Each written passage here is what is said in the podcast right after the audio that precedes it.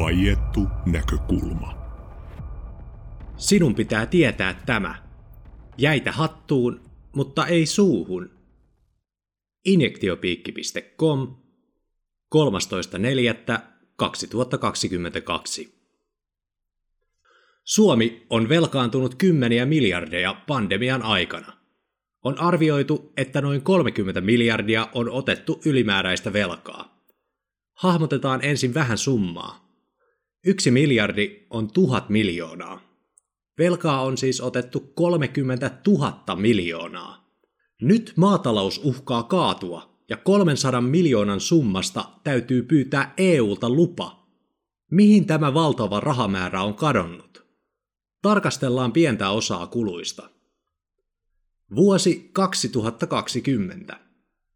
Vuonna 2020 pandemia lanseerattiin valtavalla mediarummutuksella ja esimerkiksi Uusimaa oli näyttävästi eristetty. Tartuntoja oli nykymittapuulla vähän, ja koronan kanssa kuolikin koko vuonna vain 558 ihmistä, joiden mediaani-ikä oli 84 vuotta. Alle 65-vuotiaita kuoli 42. Alle 20-vuotiaita ei kuollut virusinfektion kanssa yhtään.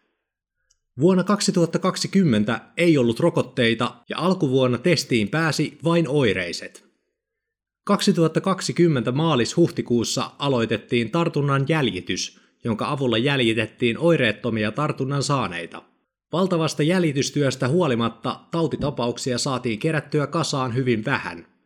Massapiikitykset mRNA-injektiolla alkoivat vuonna 2021 tammikuussa. Tammikuun lopulla 2021 alkoivat massapiikitykset. Ensimmäisen piikityskierroksen jälkeen tauti näytti hiipuvan, kuten kaikki normaalit kausiflunssat. Kuitenkin 2021 kesällä tautitapauksia oli huomattavasti enemmän normaaliin kesään verrattuna. Flunssat ovat kesällä suhteellisen harvinaisia. Boosteriannoksia alettiin antaa isoille kansanryhmille touko-kesäkuussa. Valitettavasti boosteriannoksien jälkeen tartunnat ovat lähteneet valtavaan nousuun. Tämä on tapahtunut jokaisessa maassa. Mihin rahat ovat hävinneet? Moni voisi ajatella, että mRNA-injektiot ovat suuri kuluerä. Se ei ole niin. Yhden annoksen hinta on 19 euroa 50 senttiä ja aikaa sen laittamiseen kuluu vain vähän. Testaus on varsinainen bisnes. Fintex-palvelusta näkyy paljonko eri toimenpiteiden korvaussummat ovat. 113 euroa per testaus, 406 euroa per löydetty tartunta. Sairaalahoito 564 euroa per päivä, erikoissairaanhoito 1183 euroa per päivä ja tehohoito 4105 euroa per päivä.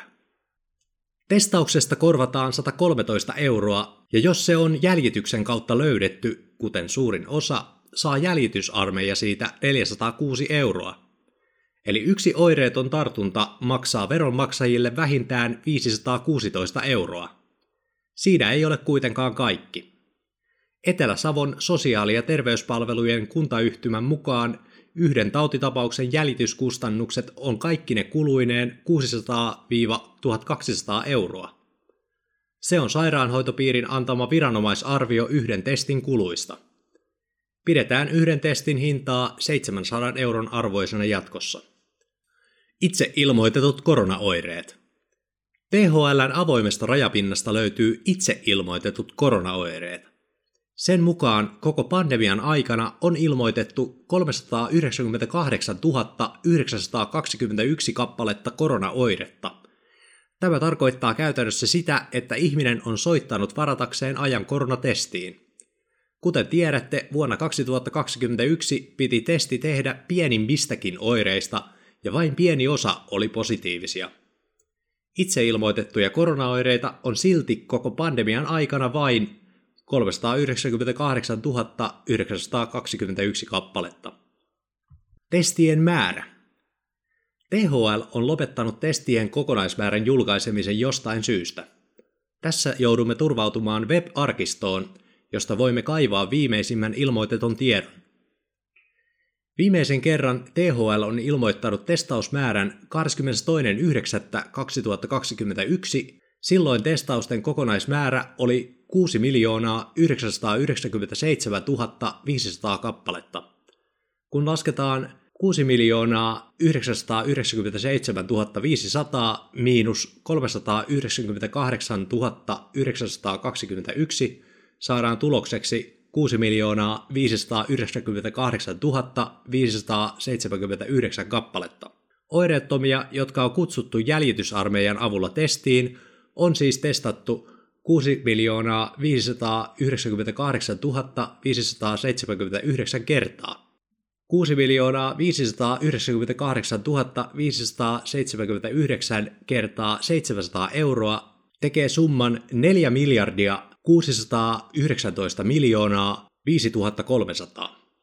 Oireettomien ihmisten neniä on kaivettu 4,6 miljardin euron arvosta. Onko siitä ollut apua? Nyt testausta on vähennetty ja joissain sairaanhoitopiireissä on jopa vaikea päästä testiin. Tartunnat, sairaalahoito ja kuolevat ovat silti räjähtäneet käsiin. Vuonna 2020 koko vuoden aikana kuoli 558 ihmistä, joiden mediaani-ikä oli 84 vuotta. Eli he olivat siinä iässä, missä ihmiset kuolevat muutenkin. Nyt vuonna 2022 kuolee kuukaudessa noin 600 ihmistä, ja kasvulle ei näy loppua. Nyt on aloitettu neljäs injektiokierros, ja kevään flunssa-aalto ei tule sen johdosta hellittämään. Varhainen hoito.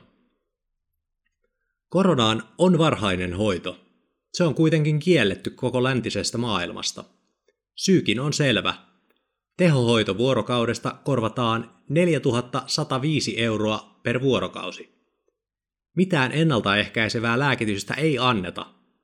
Kun tauti on muuttunut vakavaksi, annetaan huippukalliita WHOn määräämiä lääkkeitä, jotka on todettu jo vuosi sitten haitallisiksi COVID-19-potilaille.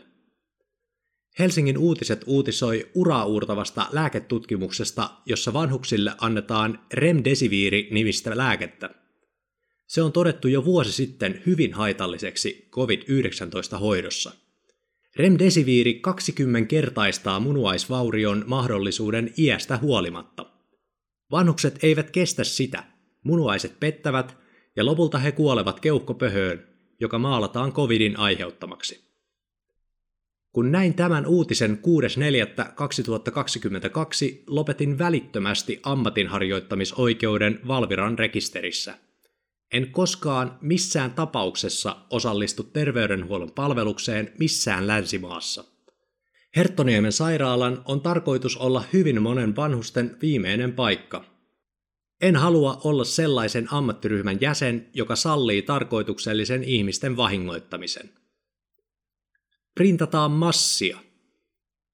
Muistan, kun kaksi potilasta oli teholla yli viikon pelkästään happiviiksillä, vaikka he olivat täysin osastokuntoisia.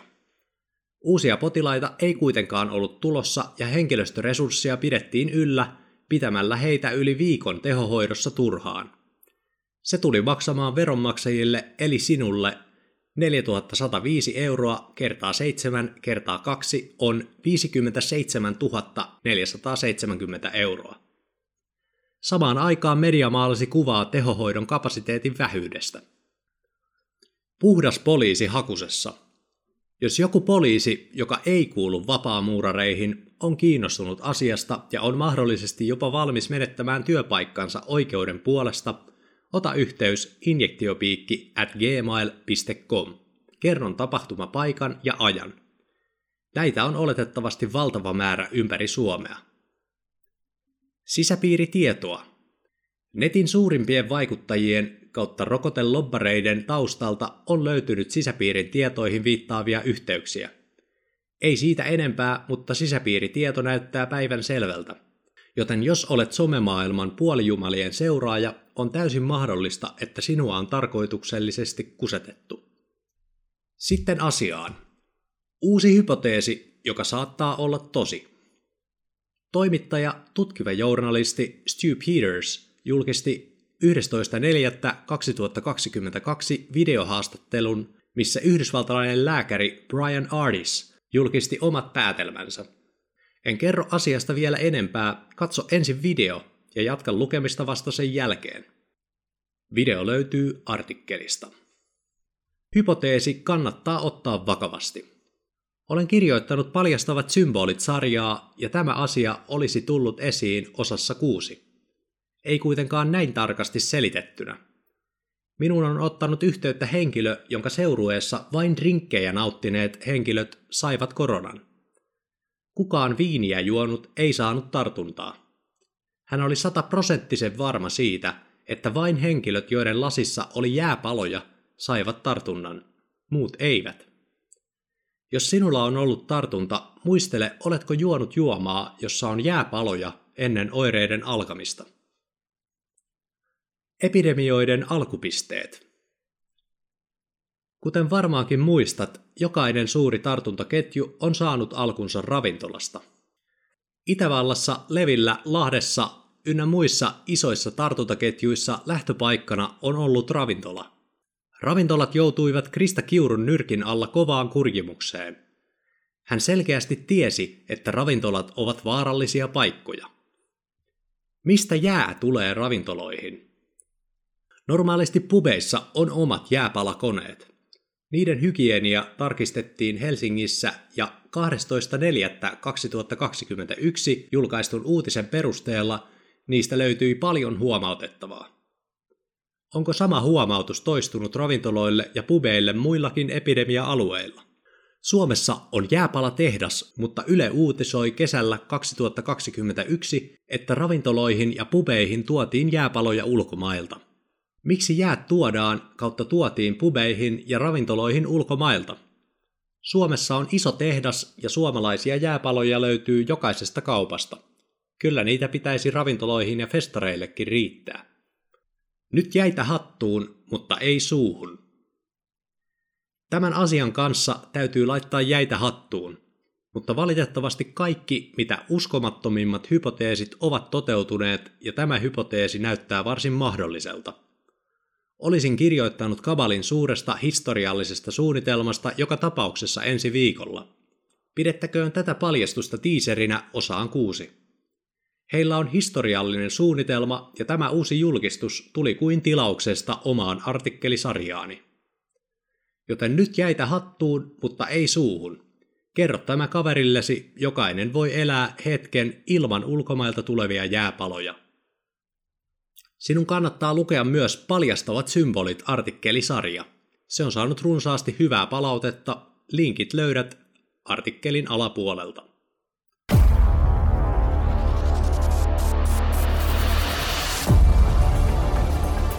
Tämän vaietun näkökulman artikkelin voit lukea osoitteessa injektiopiikki.com.